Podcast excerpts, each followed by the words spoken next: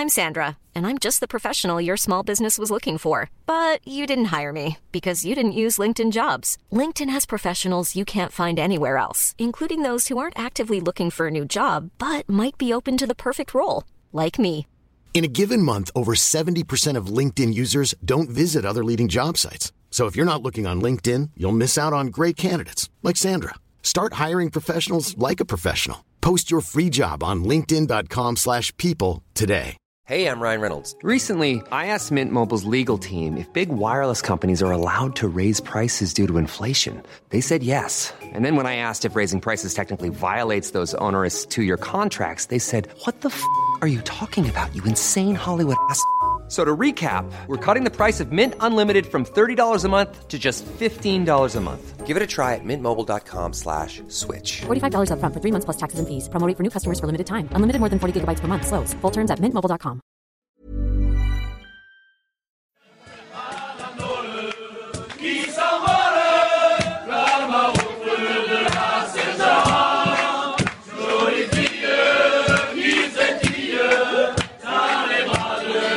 Welcome back to the French Rugby Podcast with me, Tim Groves, ex Scotland international Johnny Beattie, and former France hooker Benjamin Kayser. Another dramatic weekend in the top 14, which we'll have a bit of a chat about later on, but we'll mainly focus on the next step in France's Six Nations Grand Slam quest in Cardiff this weekend. We'll get a Welsh view on the game from a man who's played in France and should have a few stories to share with us as well. And we're coming off the back of a fellow week in the Six Nations. So, quite a week, Benji.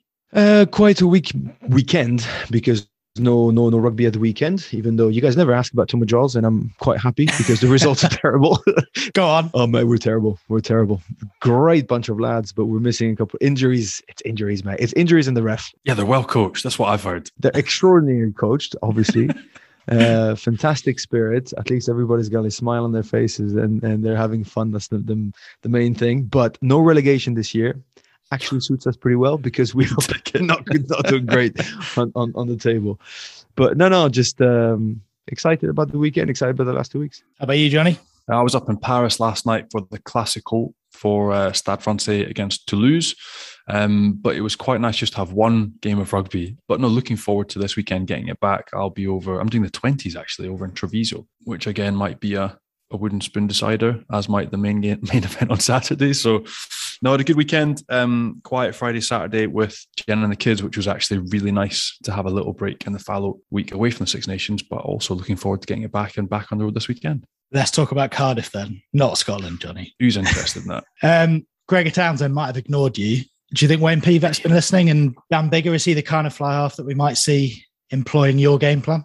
Um, well, the roof is definitely open. And I think when you look at the skill set of Dan Biggar, how good he is with his kicking game, you look at Liam Williams, you look at how talented they are in the air, you think they're going to have to go down that road and test France where they haven't really been tested yet. A little bit of Murrayfield, and they got a little bit changed the Scots, but um, you got to think people are going to look at the couple of times Melvyn Jaminet wobbled a little bit, the contest in there, and you'd think again, if Villière comes back in, or if it's Moefana, they're going to get tested as well. So I think it will be difficult for Wales. We touched on it last week, Benji, with the lack of personnel and injuries, a few people coming back in with Faletau. But I think tactically, I think they'll do what no other side has done so far um, and bombard them in the air.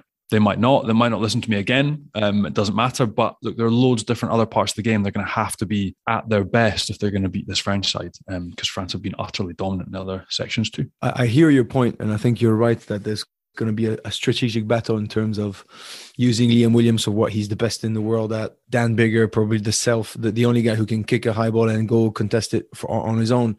Okay, but what, what I told you guys last week is that that game did not work against England. It definitely didn't.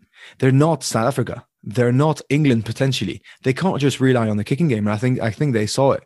If there's, I don't think they care about France a lot. I think they care about themselves, and they're going to focus focus on their game, if you know what I mean. They're going to look at their Six Nations. Mm. And if they're going to learn from the last England Wales game, where for the first 20, they did fuck all. And when nothing happens, they were just dominated by England. And actually, when they made a mess of the game in the second half, that's when England were all over the shop. And that's when we got back to the, you know, the good old days of, of, of, of Welsh rugby. So I have a feeling that they, they, or maybe, maybe I didn't hear what you said right to Johnny, but if it's competing in the air, I think you're right It's if it's then kicking the corners, I disagree because I don't think they know how to do it. I don't think they will do it. I think if it's everything contestable, yeah, and that would be clever to be fair because they are very very good at it. They don't have the dominant power. I think if if you give away possession but you get melted up front nonstop, it's a long day. It's a long long day at the office. So I have a feeling like uh, they, and I hope uh, to just to have a, a wild game that they're going to actually chuck the ball around and be like, right, if we're going to use kicking game, it's going to be to regather it. So it's going to be small chipping, uh, small chips, kicks to uh, go around the blitz defense. It's going to, to be kicking the corner diagonal, you know, for, to use Liam Williams and and to use all those those guys who can catch the ball in the air, and it's to go around the French power rather than just controlling the game by by uh, territory. Because I, I do not see that working for them. And the line out have struggled, isn't it, Johnny? I'm not sure if that's the influence of Alun Wyn Jones. Again, how much was England stepping across the line, putting them under pressure, but really the Welsh boys without Alun Wyn, they've got enough to be able to settle a line out, to set a line, to refuse an opposition line out closing the space. They have enough experience, but for whatever reason at Twickenham, they absolutely crumpled. And yeah, it'll, it'll have to be on point because again, France that's an area they've come on leaps and bounds over the past couple of seasons. But yeah, back to your point, Benji, 100%. I mean, contestables, chips, refusing the physical battle. And then we've seen, like we did it in Twickenham, when Wales hold on to ball in the right areas, they're good rugby players. They're smart rugby players. They've got good athletes. Cuthbert coming back on his 50th, freakish to watch. But I just think if there's a lesson to be learned playing against this French side, it's you can't muck around in your own half. And the way they will get out or choose to exit, I think, like you mentioned as well, will be contestable in the air, getting their, their full back onto the ball and trying to cause some havoc. And then off that scrappy ball that's generated or created, if they win those 50 50s, trying to capitalize. But otherwise, we've seen like Scotland trying to play out of your own third, disaster. So, yeah, a different type of game plan. But again, it might be more difficult than we think for the Welsh boys as well. Again, Friday night, they really struggled to sell tickets. Bizarrely, like there are loads of Welsh agents still trying to sell tickets to Frenchmen and French agents over here in France. So there was 20 odd thousand across at Murrayfield two weeks ago. I think that number might even be further north um, of 20,000, you're looking 25, 30,000 potentially because they're really struggling to sell tickets on the Welsh end. Well, that might change things a bit, but I was going to ask people often talk about the Principality Stadium as being oh, one of the theatres of world rugby, the best place to, to play. And uh, is that atmosphere on a Friday night going to be a factor, Benji? Well, there, there are no rugby, rugby uh, stadiums that are hostile. Don't get me wrong. The, the ones who say that is just, you know, for the promo, but the intensity, most definitely very very hot and a special special place.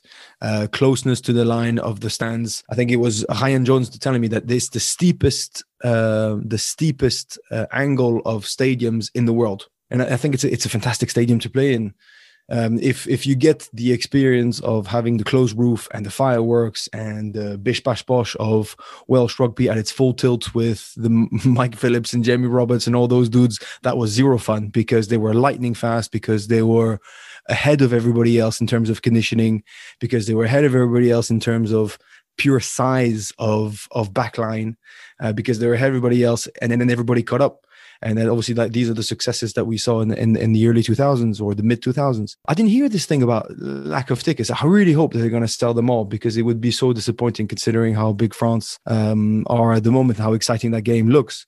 But um, it, it, it overall it just is one of those places where you close your eyes because of the noise because of the general feeling of the place. You're at the millennium stadium and no, nowhere else in the world. And that is special um, so it's it's a treat more than anything. It's not hostile; it's just a treat. Mom deserves the best, and there's no better place to shop for Mother's Day than Whole Foods Market. They're your destination for unbeatable savings, from premium gifts to show-stopping flowers and irresistible desserts. Start by saving 33% with Prime on all body care and candles. Then get a 15-stem bunch of tulips for just $9.99 each with Prime. Round out Mom's menu with festive rosé, irresistible berry chantilly cake, and more special treats. Come celebrate Mother's Day at Whole Foods Market. I'm Sandra, and I'm just the professional your small business was looking for. But you didn't hire me because you didn't use LinkedIn jobs. LinkedIn has professionals you can't find anywhere else, including those who aren't actively looking for a new job but might be open to the perfect role, like me. In a given month, over 70% of LinkedIn users don't visit other leading job sites. So if you're not looking on LinkedIn, you'll miss out on great candidates like Sandra. Start hiring professionals like a professional. Post your free job on linkedin.com/people today. Hi, I'm Daniel, founder of Pretty Litter. Did you know cats tend to hide symptoms of sickness and pain? I learned this the hard way after losing my cat, Gingy. So I created Pretty Litter, a health monitoring litter that helps detect early signs of illness by changing colors, saving you money and potentially your cat's life. Pretty Litter is veterinarian developed, and it's the easiest way to keep tabs on your fur baby's health right at home. Go to prettylitter.com and use code ACAST for 20% off your first order and a free cat toy. Terms and conditions apply. See site for details. When you make decisions for your company, you look for the no brainers. If you have a lot of mailing to do, stamps.com is the ultimate no brainer. Use the stamps.com mobile app to mail everything you need to keep your business running with up to 89% off USPS and UPS. Make the same no brainer decision as over 1 million other businesses with stamps.com. Use code PROGRAM for a special offer. That's stamps.com code PROGRAM.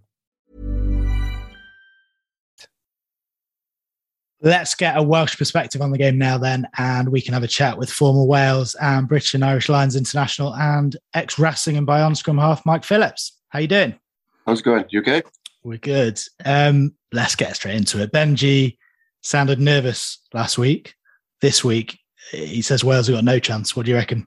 Yeah, well, um, what we've seen so far, I mean, you, it would suggest that France, you know, obviously they're, they're on top form, and it's great to see actually uh, because they've been rubbish for 15 years. Uh, but um, no, I'm, I'm joking. I mean, yeah, it's great. It's great to see, you know, France. I think it's great for the world game that having France at the top and what they've produced in the last year. You know, the win against New Zealand was was amazing.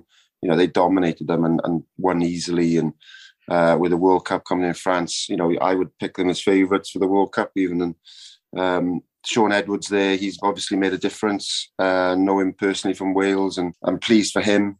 And so, yeah, you know, and the individual players they got, you know, it makes you want to watch watch the game. And I think they're putting, you know, putting rugby on the map. So they, have been great to see. So, um, and with Dupont, I mean, he's a superstar, isn't he? I mean, um, I knew I was ready to retire when I'm starting to praise scrum halves. So it's uh, he's something special, isn't he? So uh, yeah, they're, they're they're on top at the minute, and I think you you have to make them favourites for the game. Having said that, you know Wales were superb in that second half, and I think you know, if they can start off there, uh, you know I think it could be a close game. You mentioned that man Shaun Edwards. Just how much of an impact and a motivator was he? Can you give us a little insight into how much of an impact he had on your career and that Welsh side that was so phenomenal in the noughties? Yeah, I think his um, he's like a, a, mad genius. You know, he, he, thinks outside the box, and I think I'll give you an example. He made me man mark Willie le Roux for South Africa. So Willie le Roux in the first test, he scored three tries against us, carved us up, and in the second week, then he said, "Oh, Mike, I want you to man mark him." Well, obviously he's 15. You know, it's but he didn't score in the second test. You know what I mean? And it's just like uh, his the way that his mind was thinking was something different and uh, yeah, he's so passionate. You know, sometimes he'd forget players' names, but just because he's, he's the passion is just you know boiling over, and he's just brilliant. So, no, yeah, massive. Uh, and even to this day, you know, he'd send me a little message, just seeing how I am and stuff. So, yeah, that goes a long way, you know. And when I finished, said some nice things to me. So, you know, those personal touches, you know, go a long way. I'll give you the the rugby knowledge sort of type of question, but is it true that he puts so much emphasis on the role of the scrum half, even in the defensive line? Because oh, I can yeah. always see this. Antoine Dupont is like third in line, right? Like imagine you have guard, block, whatever you call them around around the ruck, and normally he asks his nine to be the third guy to actually, you know, speed up on the first uh, receiver and use the yeah. legs and guys. So actually, well, obviously you're a lot taller, but still very powerful and quick, like like Toto Dupont. Is it something that's yeah. really important to him in his defensive system? Yeah, I think so. Well, he used to put me definitely on the front line, you know, in, in the defensive line. Sometimes I was on the short side defense and I'd have to be on, on the end and organizing that defense. But he would want me to fill in anywhere and, and really be aggressive. And yeah, I definitely got picked for my defensive roles at times. Um, but with Dupont, I think, he, and with Gareth Davies as well, I think he's, he's he's noticed that they're very quick, and he uses their pace to sort of fly up on their own and sort of scare teams. You know, I mean, and it's again that's that's his sort of genius using someone's pace. You know, using someone's uh, what do you mean uh, attributes. You know, in a positive way, and he's constantly thinking outside the box and yeah, he definitely wants scrum halves to to be involved, hundred percent. You know, it, it's not just attack. You know, you've got to do your job and um, in defensive uh, defensive roles as well. Were you surprised to see him take the job in France or not? No, not really. I think he wanted the the head role of Wales. I think so. I think that didn't quite happen for him. Yeah, so not good for him, isn't it? You know, um, I'm delighted to see them uh, kick on and do so well when he's gone there as well. So having been in France, you know, sometimes the coach gets a sack. Uh, so um, yeah, having experienced Bayonne especially, but yeah, so it's great for him, and he is he is one of the best in the world, I think, and you know he's had a massive influence on my career. We might come on to that French side of things in a minute, but um, before we leave the France Wales game, where are Wales at at the moment under Wayne Pivac? Because they obviously won the tournament last year. Things seem to be turning around now.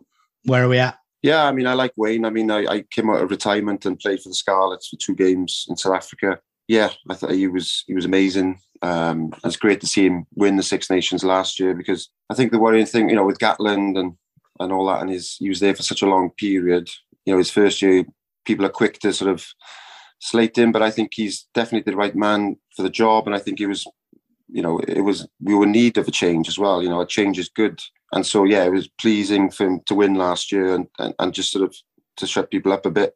So yeah, I think it's a bit of a transition period. A lot of youngsters coming in, uh, a bit of a lot of learning is, is being done, and hopefully, but you know, uh, hopefully they can kick on now and um, you know go to the next level.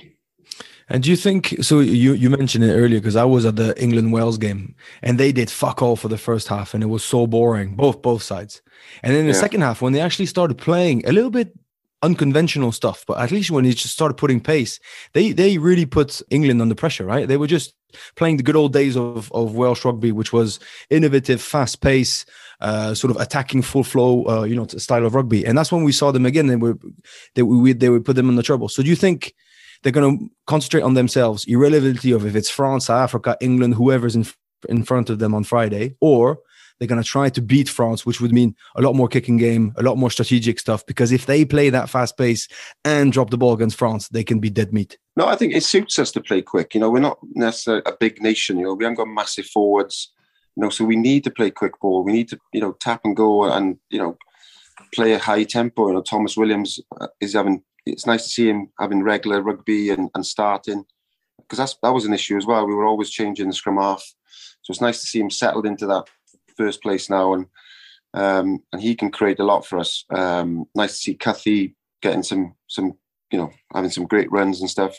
But yeah, we need to play with that tempo, and Pivac wants that sort of wide channel rugby, and yeah, we, we have to play with tempo, and you know it, it's it suits us as a sort of you know as we are as you know a stature really. I think. Pre-tournament, Sam Warburton predicted bizarrely that Wales would finish fifth. Currently sitting fifth right now. You mentioned the chopped and changed, a few injuries. A result this weekend and Italy coming last, it could flip either way. Like it could be a fifth place finish, or it could be a third, fourth, or higher. So, looking towards the end of the tournament, what would you say would be a respectable finish for this Welsh side this year? Well, I think I said it. Just, I think it's a, a year of learning. Really, I think uh, players would have gone to Twickenham, and I think they would be sat in that change room thinking geez, I should have believed, we should have believed in ourselves a bit more. And I think at the highest level, sometimes it's about that, it's about confidence. The regions haven't done well, they haven't won a game in Europe. So, you know, confidence can't have been high going into the Six Nations. And, you know, I guarantee, like, knowing the mentality of Welsh people, they don't back themselves enough. And, you know, I think that um, having those experiences, and I think they'll, they'll learn a lot. So, I, you know, answer your question, I'm not too concerned about where they'll end up. I, I, it's just, I think a lot of these players will will gain so much from this Six Nations because last year I think we did have a bit of luck. We had a lot of red cards, you know, and I think that we uh, they perhaps would have thought, oh, this is easy, this international malarkey, and it's not. You know, I think this year is more about learning, and then hopefully they can push on. So to answer your question, I don't know. Uh, and give us your view on this France side then, because you loved a bit of flair, obviously, but they're quite pragmatic as well under Fabien Galthié. So, what do you make of them overall?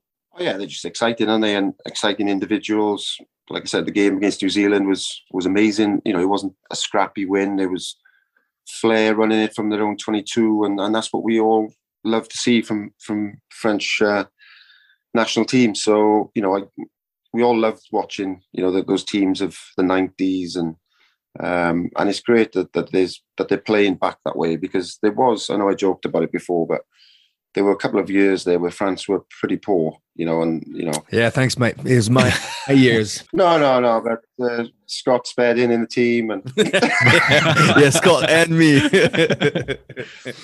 no, but uh, no, you know, I want to see good rugby, you know, and I think they they're they're on top. They, you know, it's great to see. And when you started your career, they were winning Six Nations. So how do you think this side? I know they haven't won a, a Six Nations yet, but they may Yeah. go on to do it this year. How do they compare to the strong French sides that you faced? Yeah, I think the last time they won was it 2006. Was it? 2010 they won it. Grand yeah. Slam in 10. Yeah, because they won it once, and I was I played my first um, Six Nations game, and I was man of the match, but we still lost. But I knew there was a reason for bringing that up.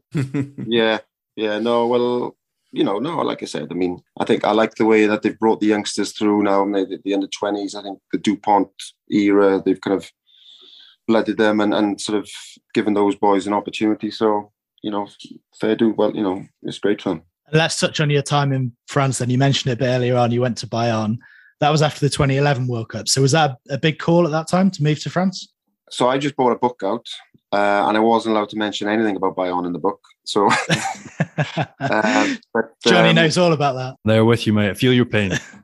but I loved Bayonne. I absolutely love it. I mean, the fans were amazing. I loved it. I loved it too much, to be honest. Um, and got myself uh, in, in a few bits of trouble, but I loved it. I thought I loved living in Biarritz, going to training on a Vespa with a vest on, and you know, you can't. That's just unbelievable. And I think the fans, you know, were, were amazing. The the the song um, was just.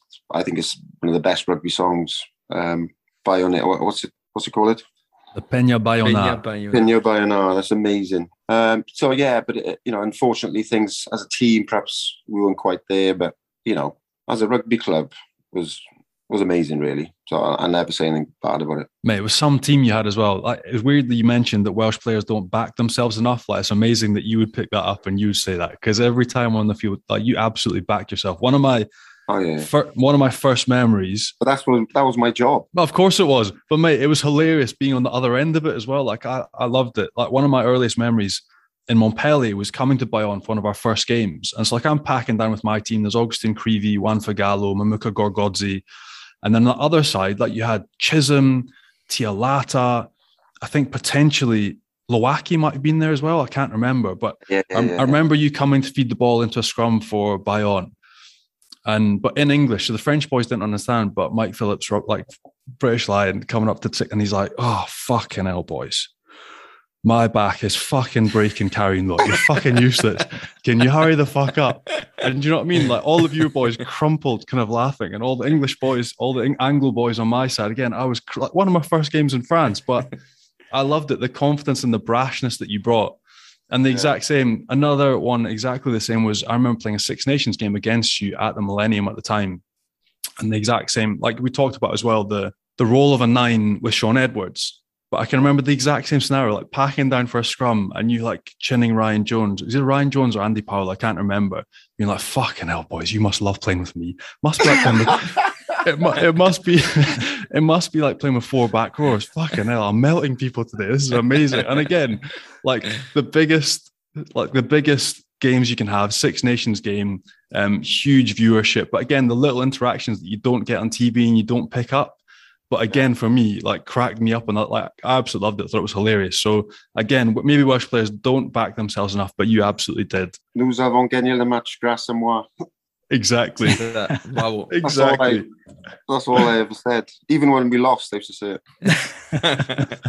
And that must have been frustrating for you coming from a Welsh side that was super organized, like almost better coached, fitter, more aggressive. You know, coming to Bayonne where they had the budget. We won't talk about like the other side of Bayonne. We'll just talk about the rugby side. But when you had Yeah. like a Tialata, you had Chisholm, you had Joe Rokocoko, you had Cedric Heymans, you had yourself. But in the end, you ended up in a relegation battle. Like it's crazy to think that must have been really frustrating as a player.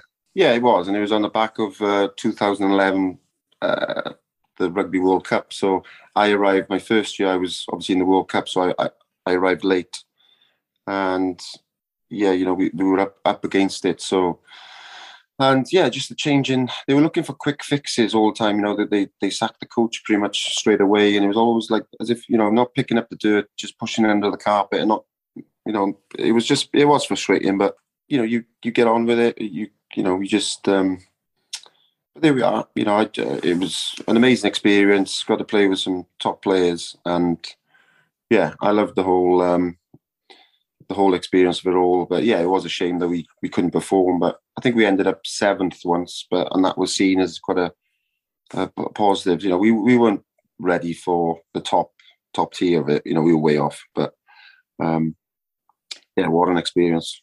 I was going to ask you about how it ended, but I don't want to let her in the post any more than you or Johnny do. So, um, how did the move to Racing come about? Well, I think things happened, obviously, and then Rog was there, and I think um, I think I played I played the autumn series for Wales with no club. So like Mike Phillips, number nine, no club. So that was quite. um, and I was obviously telling the boys, "See, boys, I don't need to play um, club rugby. I'm just play international." Uh, that was like a running joke, but yeah, no, obviously Racing called up then, and yeah, the, the setup, um, the professionalism was was much much better, and you know the squad again was amazing. But like I say, if you if you could have had the, the fans from Bayonne with the team in Racing, I mean that would have been special. But um, and then the likes of you know Dan Carter turning up was was pretty cool, and yeah, Chris Masoe, and know we had a, we had a class team, and, and yeah, we won the league. So um, yeah, that was special again. It must have been quite strange doing it with a couple of Welsh boys as well, because you were there with Danny Lydiate. I remember bumping into him in Paris, and Jamie Roberts was there at the same time, wasn't he? Yeah, when I, when I was in Bayonne, I really did try to make an effort and sit, you know, spend time just sitting next to the French players and and listening and trying to learn the language. And then, um, but it was hard then in Racing because the French players were trying to learn English, so completely opposite to they seen the benefit. Whereas in Bayonne, you know, it was like, you know, you speak French, so so it was tough then. And yeah, my French went out the window really. And you mentioned Carter before. Um, is it true he helped you meet your wife? Yeah, he. So we were out having dinner and um, just at the bottom of Champs Elysees, and um, he, he comes over to me. He goes, "Oh, Mike, these girls have bought you a drink," and I'm like, "Oh, yeah, that's normal. Girls buy again." Uh, and uh, so I like just, and he goes, "Oh, you better go and say thanks." So I waltzed over to this table with three girls, sit down, and they they obviously, you know, haven't got a clue who I am. Uh, and they obviously haven't bought me a drink, but I'm just the girl I sat next to was was now my wife. So yeah, in a roundabout way, he did sort of introduce me, but she did ignore me all that night. Um, but I managed to um, yeah track her down there. So it's good a bloke off the field as he was on it. Yeah, he's a top guy. Yeah, what a what an individual, great great character, what a player as well. Didn't didn't put a foot wrong. Always made the right decision. Um, never made a mistake, and I think that's what youngsters need to realize. It's not always about doing the flash stuff just making you know doing the right decisions all the time. And yeah what a character you know off the field. You know went to monaco grand prix together. Uh, that was good fun you know. Um, he's a top top guy down to earth good fun. Like to be you know so. You mentioned you loved it in the south of france so paris seems like it must have suited you down to the ground eh yeah well paris nobody knows anything about rugby there really. You know, even the French players passing out on the Champs Elysees, no one cared, no one, no photos, and um, so that was quite that was quite nice. Um, but um, yeah, completely different. I'm, so happy that I experienced the beach side and then the city. You know, because um, you know, five years in France and sort of ticked both boxes, which was uh, pretty special. So um, yeah, I loved it talk to us about the the whole what what I mentioned to you when we were in Dubai. That whole pictures sent on social media to Isabelle Ithurburu. I want to know how that came along. Why the hell did you ever think that it was a good idea to post a picture? It's basically banter with a presentator that does Canal Plus, who's a very pretty lady. Uh, yeah. and, and, then it comes back with a picture of, uh, oh, it's obviously banter, but in the end, it's a picture of you with your six pack out going, Are you sure? So I want to yeah. know, I want to, where, where the hell was that from? So I was traveling back to Bayonne. So we just won the Six Nations. And um, so I'm in the back of the car just on Twitter and I seen her message something, tweet. So I tweeted her LA Bayonne or something. just something really stupid. And she res- responded, and I was single, and uh, I'm in. I'm in. yeah, if they respond, I was, uh, you know.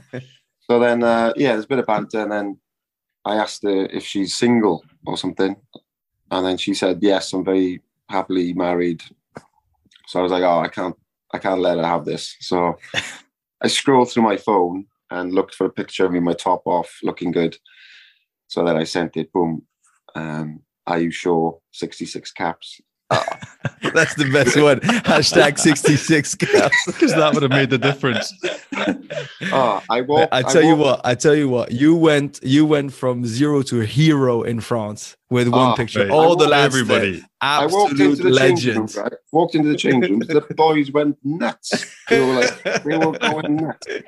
And I- I just won a Six Nations. They didn't care about that. And then I was playing. Then every game I played, players of the opposition were like laughing and going to me, "Hey, are you sure? Are you sure?" Right, that was too funny. That was too funny. Oh, so good. And mate, talk tell us a little bit about life now. Where are you based? What are you up to? You've obviously got books, coffees, gins flying off the shelves as well. Tell us a little bit about it all and how you're getting on. Well, this week we've we've just launched. We're going to be partnering up with uh, WRU. Uh, we're bringing out a low alcoholic spirit, so that's that's been that's been launched last week. Um, so that's pretty exciting. So me, Shane Williams, Lee Byrne, and James Hook. So we've we've got that on the go, which is which was great. And we were up with British Airways in Twickenham and last week. So yeah, that, that's really exciting. And then we've also got a coffee together, which which is uh, which is going well. We've only been going a year, so been doing bits of that back in Wales. Um, so that's been nice. So we've always stuck together, you know, after rugby, but it's nice to sort of go into business together and uh, and we do lots of speaking events together, and you know, um, it's it's great to catch up with them as well and keep in contact. So we've got that going on. But I'm based in Dubai full time, so you've got two two kids there now, two boys, and so yeah, we love it. So yeah, there's lots going on. So you know, life's pretty good. Judging by some of the stories, the Fab Four and a low alcoholic spirit brand, is, is there an irony there? ah, it's just it's where the world's going, isn't it? No, it's uh, it's exciting. So you know, like I say, it's it's been run really well. It's been packaged really well. So you know, always seems to be positive messages. So yeah, that's that's pretty exciting, really. So yeah, hopefully it can it'll it'll do well. And very quickly before we let you go back on the game, you mentioned Shaun Edwards earlier on. We know he'll be super motivated going back to Wales, especially after how it all ended there. Give us your prediction. Well, I, I think it'll be close, uh, but probably France will, will take it in the end. I don't know, maybe do you need a score or Well, you can leave that to those two if you want. Sit on the fence. yeah, I'll I'll sit on the fence. But I think they've they've just got a bit too much offering. You know, they, they they've got some really powerful forwards and some clinical backs. Yeah, and, Sh- and Shaun's going to be revved up to the max. So yeah, I can't I can't really see. You know, from what I've seen so far, you know, you, you wouldn't say that the Wales are going to be favourites in the game, but I just want to see a better performance and hopefully, you know, that, that same sort of second half. And as we mentioned, uh, you know, just a bit, bit more of a clinical sort of performance, really. Cheers, Mike. Great to have you on and good luck with all the many ventures. Appreciate it. Thank you very much. Cheers, guys. Go well, Thanks mate. a lot, mate. Cheers. Bye-bye. Cheers.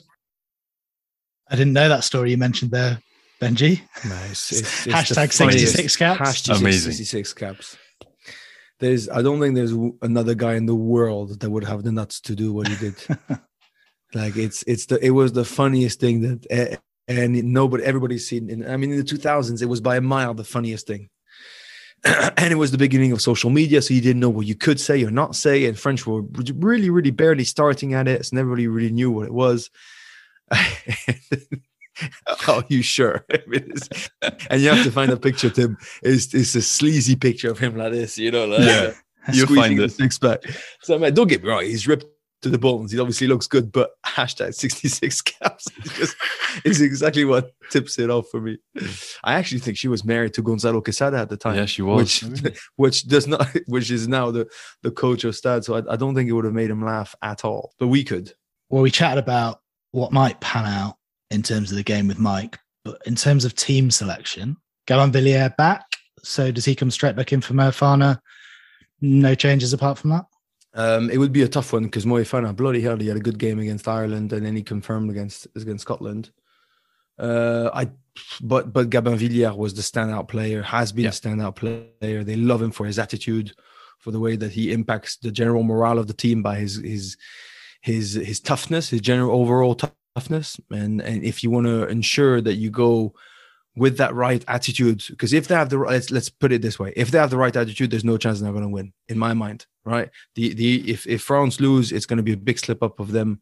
Um, so it it could be it could be that and also for the last two years the one thing that the the management side can pride themselves on is how reliable they've been in their team selection and how much you only lose your spot if you've been shit on the field a bit like what you know i think it's what the, the all blacks were saying you, you lose your spot with jersey on not jersey off and you always saw that guys would come back after a year out of for injury and they would come back and start with the same jersey you know no no you, you don't lose it while you go away irrespective of how good the other guy's been and i think france has really been like that look typically Julien Marchand, Peato Mauvaka.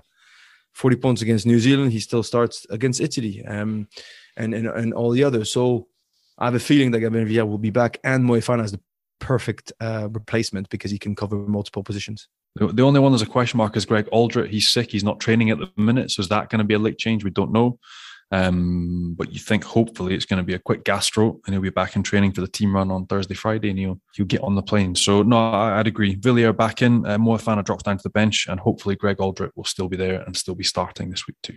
Let's have a quick word on the other two games in round four of the Six Nations now, then, and get your predictions in. Most importantly, for the Guinness Pint Predictor from Match Pint. If you haven't had a go yet, it definitely isn't too late to join in. And there's a chance to win a pint of Guinness with every game, as well as weekly prizes as well. All you have to do is pick the winner of each game and how many they'll win by. And don't forget to enter our league with the code LaRugby once you've downloaded the Match Pint app as well. Johnny. yes, yes, mate. Italy, Scotland. Are you still worried? No. Um, yeah, a little bit, but no.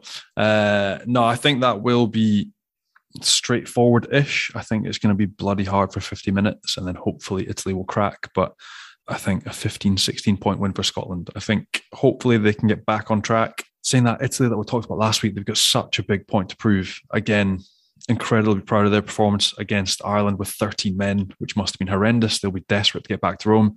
I don't think it's going to be easy for Scotland, but I think it will be a nut that will be cracked eventually, and they'll keep toiling away and they'll find some find some holes in that Italy defensive line. So I'm going to go Scotland by 14. Well, I've, I've got two ways of seeing this. Do I give my honest opinion, or do yes. I try to finally claw back into this race of the Match Pint oh, where I've been oh, terrible? Yes. So do I try to go to all, all in on Italy sneaking a win by one point? which could I'm the only one who's going to bet on this because I'm the only one to bet that they would beat England by 35 points because I pressed the wrong button apparently, um, and and try to sneak my way in. So I will go for Italy by one point because that's my only chance. I, I want to win this thing. And to be fair, I I don't see. What did you say? 15 points? Is that what you said? 14. Johnny? Very 14. different. 15. yeah. Um, I have a feeling it's going to be very very tight because Scotland's morale is down, mate. They they were I think they really they really got hurt. Um, I don't know about the, their injuries if there's guys coming back and stuff, but as soon as they drop, I think they lost their whole back row basically in the first three games, which, which is which is very complicated. Um, Hamish Watson was positive to COVID, so I'm sure he'll be back. But Jamie Ritchie, even still, and yeah, Jimmy Ritchie's out, and Fagerson is still out. Fagerson, right? that's right. So that's that's that's quite that's that's a lot for them. So I'll um, and and I think Italy, even though we spoke about this whole rule thing and how listen, he applied the rule of the book and it had nothing to do with him. They feel that it got a little bit done, not because of the rule was wrongly uh, uh, applied, but because it's a stupid rule, and there should be an angle to it if you have a hooker that can potentially or a prop that can potentially go to hooker. Uh, don't get me wrong, which is the only case scenario where that rule doesn't make sense. So yeah, so I'll, I'll go Italy by one point not because I think they will smack uh, Scotland, just because I want to claw back. And if there's a, small chance that it happens, it could be this weekend. But you know what? If they do, it answers a lot of questions. It's great for the tournament. Yeah. And it means that I'm no longer part of the last side that lost to Italy. Yeah. So I'd be, del- I'd be delighted. I, I, lo- I, lost to Italy. We always keep on exactly. banging on Italy and stuff. I lost there. Exactly. So do you know what? It'd be great for the tournament and it would shut a lot of people up. So especially with their 20s kids that are pushing through that are a decent crop as well, um, it'd be a huge result for them. Yeah, Italy by one point for Benji and Scotland by 14 for me. England, Ireland, Benji. That's a really tough one. Yeah. I think Ireland are better. I think Ireland are more experienced, uh, faster paced. Well, everybody's up for it to play in England anyway, so there's never a question for it uh, about it. I just feel they they are an incredible rugby team, and France really had to step up to the to to the plate to uh, to do well against them a couple of weeks ago. But England are angry. England are powerful. England really played fifty percent of what they've got in the tank uh, against against Wales. But if Manu had played against against Wales, it was coming back.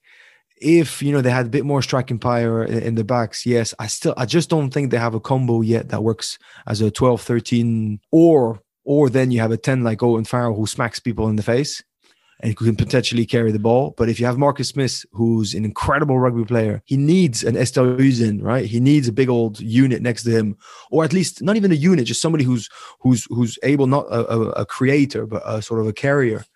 And I just don't think they have it at the moment. So that that lack of balance doesn't sit well with me. Uh, that lack of certainty of what the back row is going to look like doesn't sit well with me. So I'll put I'll put Ireland ahead uh, by three points, let's say. But but but that will be a close close game. Mate, I've just written down Ireland by three points. That is absolutely incredible. I'm sort of the same in that I look at those two sides and I almost expect loads more from both of them. It's really like they're packed full of talent. But again, Ireland undone a little bit over in France, then against 13 men, probably should have stuck 100 points on them, but didn't. And we're committing unforced errors. England don't look too settled. Like you mentioned, need a 12. Well, how are they trying to play? Nobody really knows. What I'm hoping is that this weekend that's going to be the game of the tournament. I don't know why, but I'm hoping that they both spark, they both fire, they both find that stride that everyone's been waiting for, and they give us a real game. Um, that being said, advantage England because they're at home. But again, I just think Ireland, when you watching the way Leinster play, the way they operate as a team, when they fire and they stick together, they're just phenomenal. So again, I don't think it's going to be a massive score, but I, am with you, Benji. I've got Ireland by three as well. I'm really looking forward to the Sexton Smith contest, the head to head, and how they run their sides. But no, I believe Ireland have got enough strength, uh, enough depth, um, and enough about them to go to Twickenham and, and nick a result. And Friday night lights in Cardiff. Wales, France, Johnny. I think everybody's leaning the same way. Um, I think there's going to be a pile of travelling support as well, which helps the Frenchmen um, on the field. And I just think the way they're playing, they're going to be too hot to handle. I think they'll have too much up front. I think if Wales give away any field position, they'll be crucified the way that every other side has been so far in the tournament. France, again, not really losing anybody to injury full strength, settled, confident. And again, they won there two years ago. Ntamack intercepting, going up the touchline, blitz defense again. And, and I just think there's only one way Wales are going to win this game. It's by blitzing the air, gathering some scrappy field position, and stringing together some phases and scoring. And I, I just think France at the minute are too well organised. And I don't think Wales will be able to contain them. So I'm going to go France to win away on Friday night by 12. I was going to say 12 because I had my mind 20, 20, 25, 13 but uh, but then I'll change it and 12. You need yeah. to be Johnny. Oh, so no. Hold on. 30. I'll, 13, I'll, 13. I'll go to 13. one more. 13. And I'll go back. I'll go Ireland by four. If you want to lose, fine. Make it different as well. I've made I've made already my predictions for round five, just so you know. But it's it's it's just to make sure there's no technical errors. Exactly. You've got them exactly. I've been looking. okay, let's have a quick chat about the top 14 before we go as well. And Biarritz, Johnny, losing to Toulon. Are they done? That's it. Even even the president, even JB Aldigé came out and said, "Look, we've toiled hard. The morale is up, but we're not. We've not made a sustained attempt this season, um, and we don't have enough to stay up." So I, I think again, if your president's coming out with that message, it's a clear sign that things aren't right. I, again, like I bumped into well, Steph Armitage did a bit in the press. I bumped into a couple of the Irish players in the airport in Paris. They were saying like they didn't have any hot water in the training center for the past 10 days. Like they've all had to either have cold showers in between training or go home. Again, political turmoil, the club against the Mairie and Biarritz, like it's an absolute shambles. So it's a place that isn't stable at the minute. Um, they've toiled really hard together as a group and tried to make it stick on the field. Their lineout fell apart at the weekend, and they just don't have the depth to compete at this level. They've got some fantastic rugby players, don't get me wrong, um, and some fantastic blokes as well. But I think that's them gone now. Um, again, with other sides around them winning, it's just going to be too hard. They are too far gone. It's shifting 45 points at home to Toulon, who've been battling. Really disappointing, but you think now it's going to be too tough. That is them two feet in Pro D2. And if they don't even have hot water, Benji, is it just the case that if the infrastructure isn't there, you know, they've they've got some talent clearly, but the setup isn't right.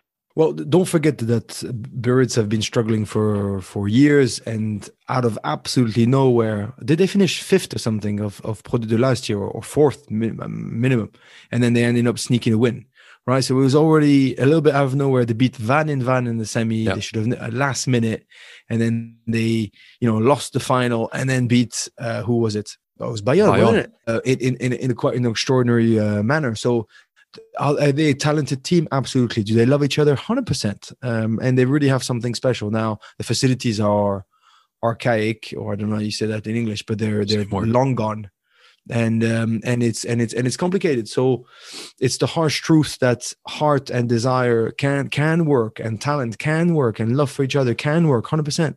But it's complicated to make that sustainable over such a long season, over such a, a dreadfully dra- uh, physically draining and mentally draining moments.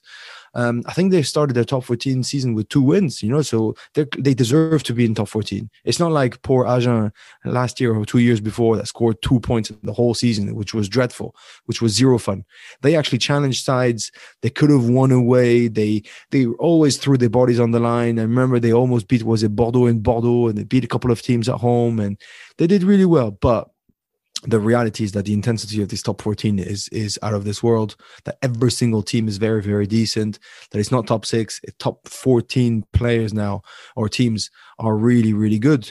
Um, so it's actually a little bit disappointing that they didn't use that promotion to let's bury the l'âge de guerre you know the the the, the, the hatchet. of war and and let's finally push in the same direction. If anything, I think it made things worse because there was a bit of bitterness and jealousy in X, Y, and Z.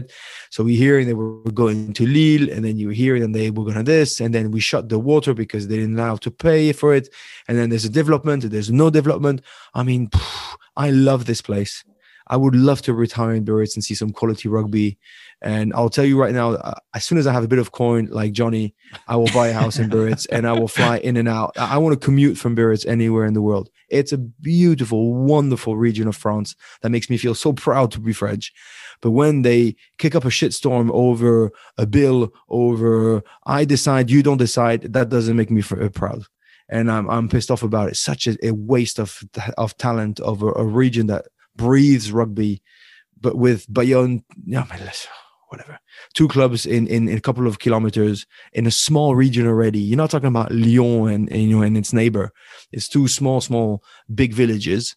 Uh, that are next to each other. So it's I think it's just a waste. It's a little bit sad to be fair, but I actually loved how LDG was smart enough to say, "Well, we're done, but if we're going to be in second division, it's time to prepare now." And and we're gonna hit the ground running whilst if if we do need to go down. So I think it's the healthy way to do it. But let's just sort out this problem because it's fun. The rivalry, oh fusion, no fusion, it's great fun.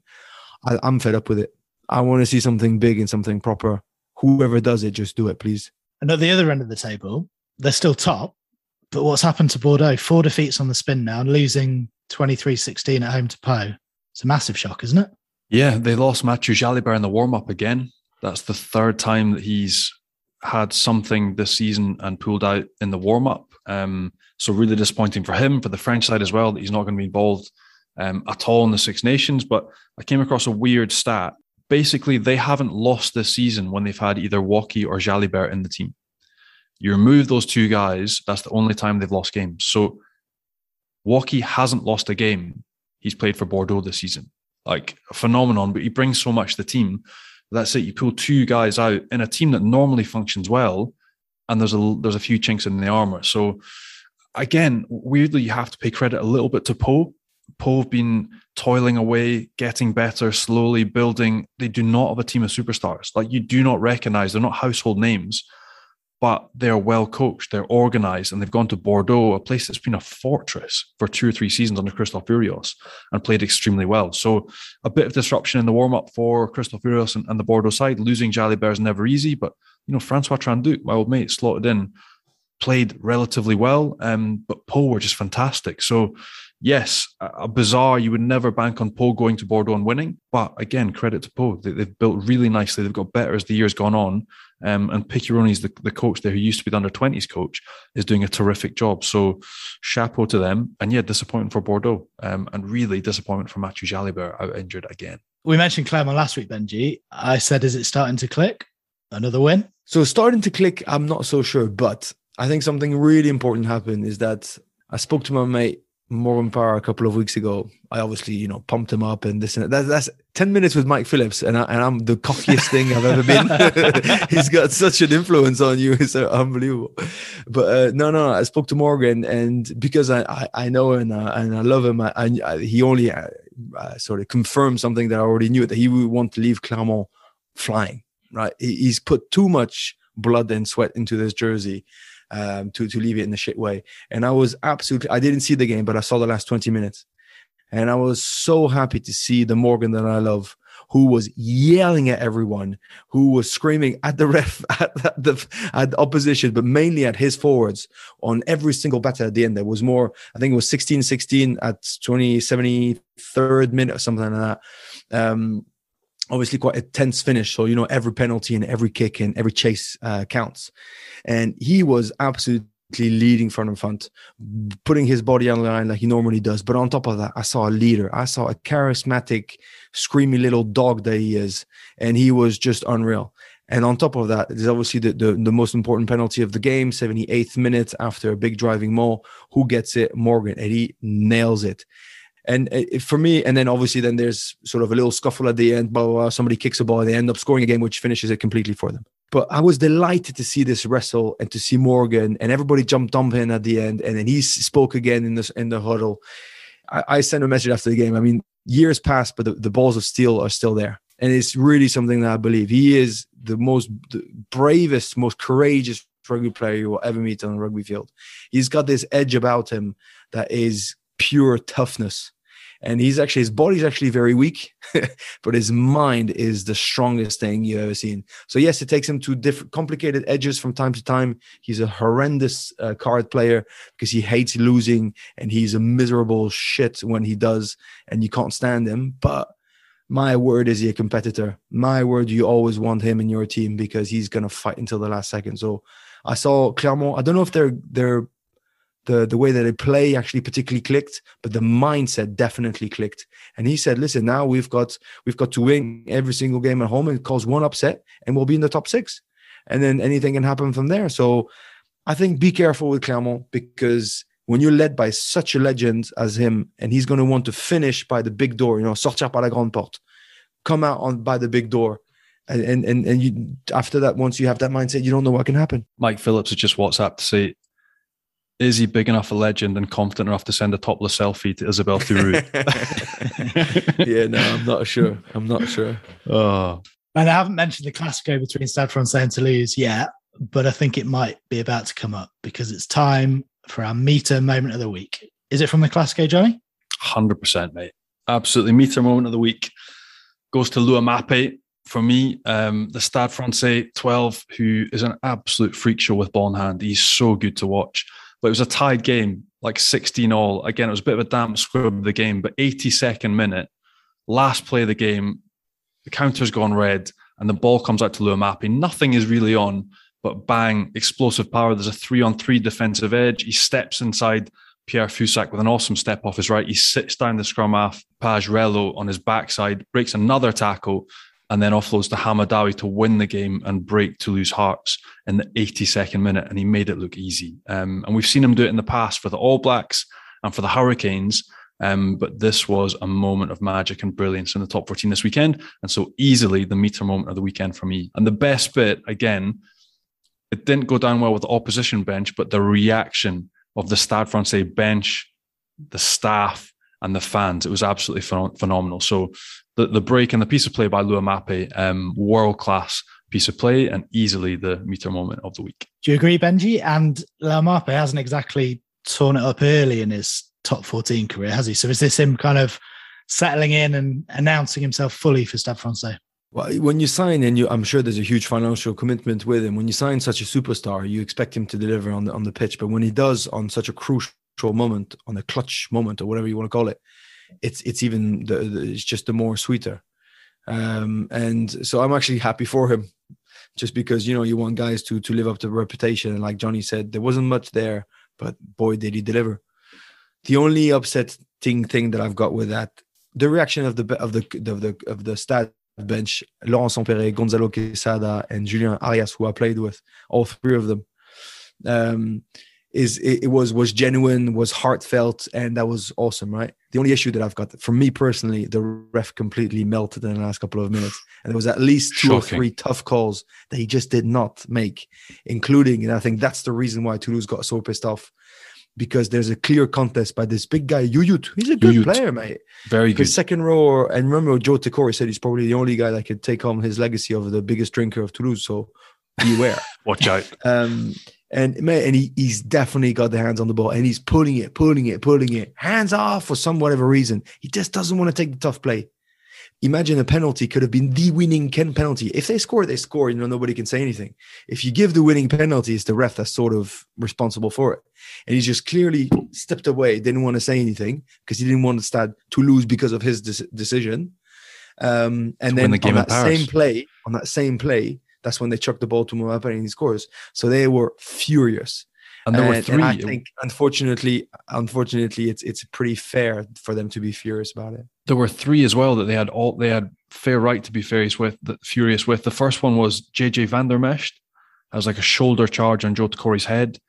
It goes to the TMO, and the referee almost argues with the TMO to bring it down from a red to a yellow. So the TMO is saying, Look, he's contacted his head. It's a red card. But he says, No, no, no, it's a yellow. Just gives him a yellow. That's the first one.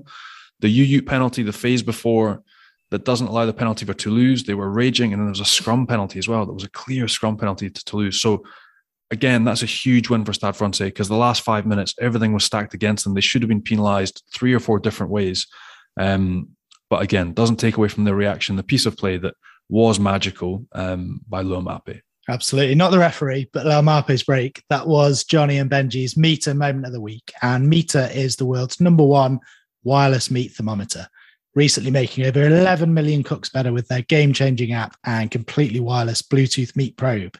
You can use it on a barbecue, in the oven, or in a pan. And you can get your hands on one at meater.com and get 10% off any full price item with the code FrenchPod10 at checkout as well. Plus, for another few days until the 11th of March, you can be in with a chance of winning a trip to Marcus Bawdon's UK barbecue school in the heart of the Devon countryside with every purchase of an ultimate bundle. For more details and to be in with a chance to win, just visit meater.com and look for the ultimate bundle. That's it. Thanks, Johnny. Thanks, Benji. And a big thanks to all you guys for listening. Make sure you hit subscribe, leave us a nice review as well. Check us out on Rugby Pass and on YouTube. And we'll be back with another episode next week. Au revoir, guys. Cheers. See you, fellas.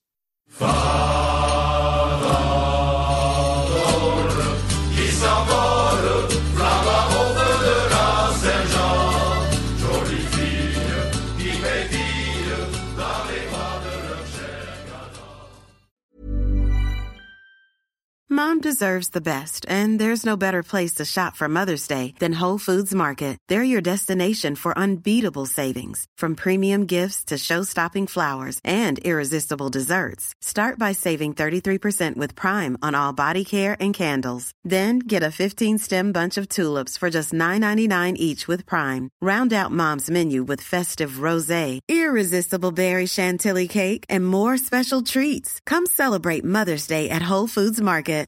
Hi, I'm Daniel, founder of Pretty Litter. Cats and cat owners deserve better than any old fashioned litter. That's why I teamed up with scientists and veterinarians to create Pretty Litter. Its innovative crystal formula has superior odor control and weighs up to 80% less than clay litter.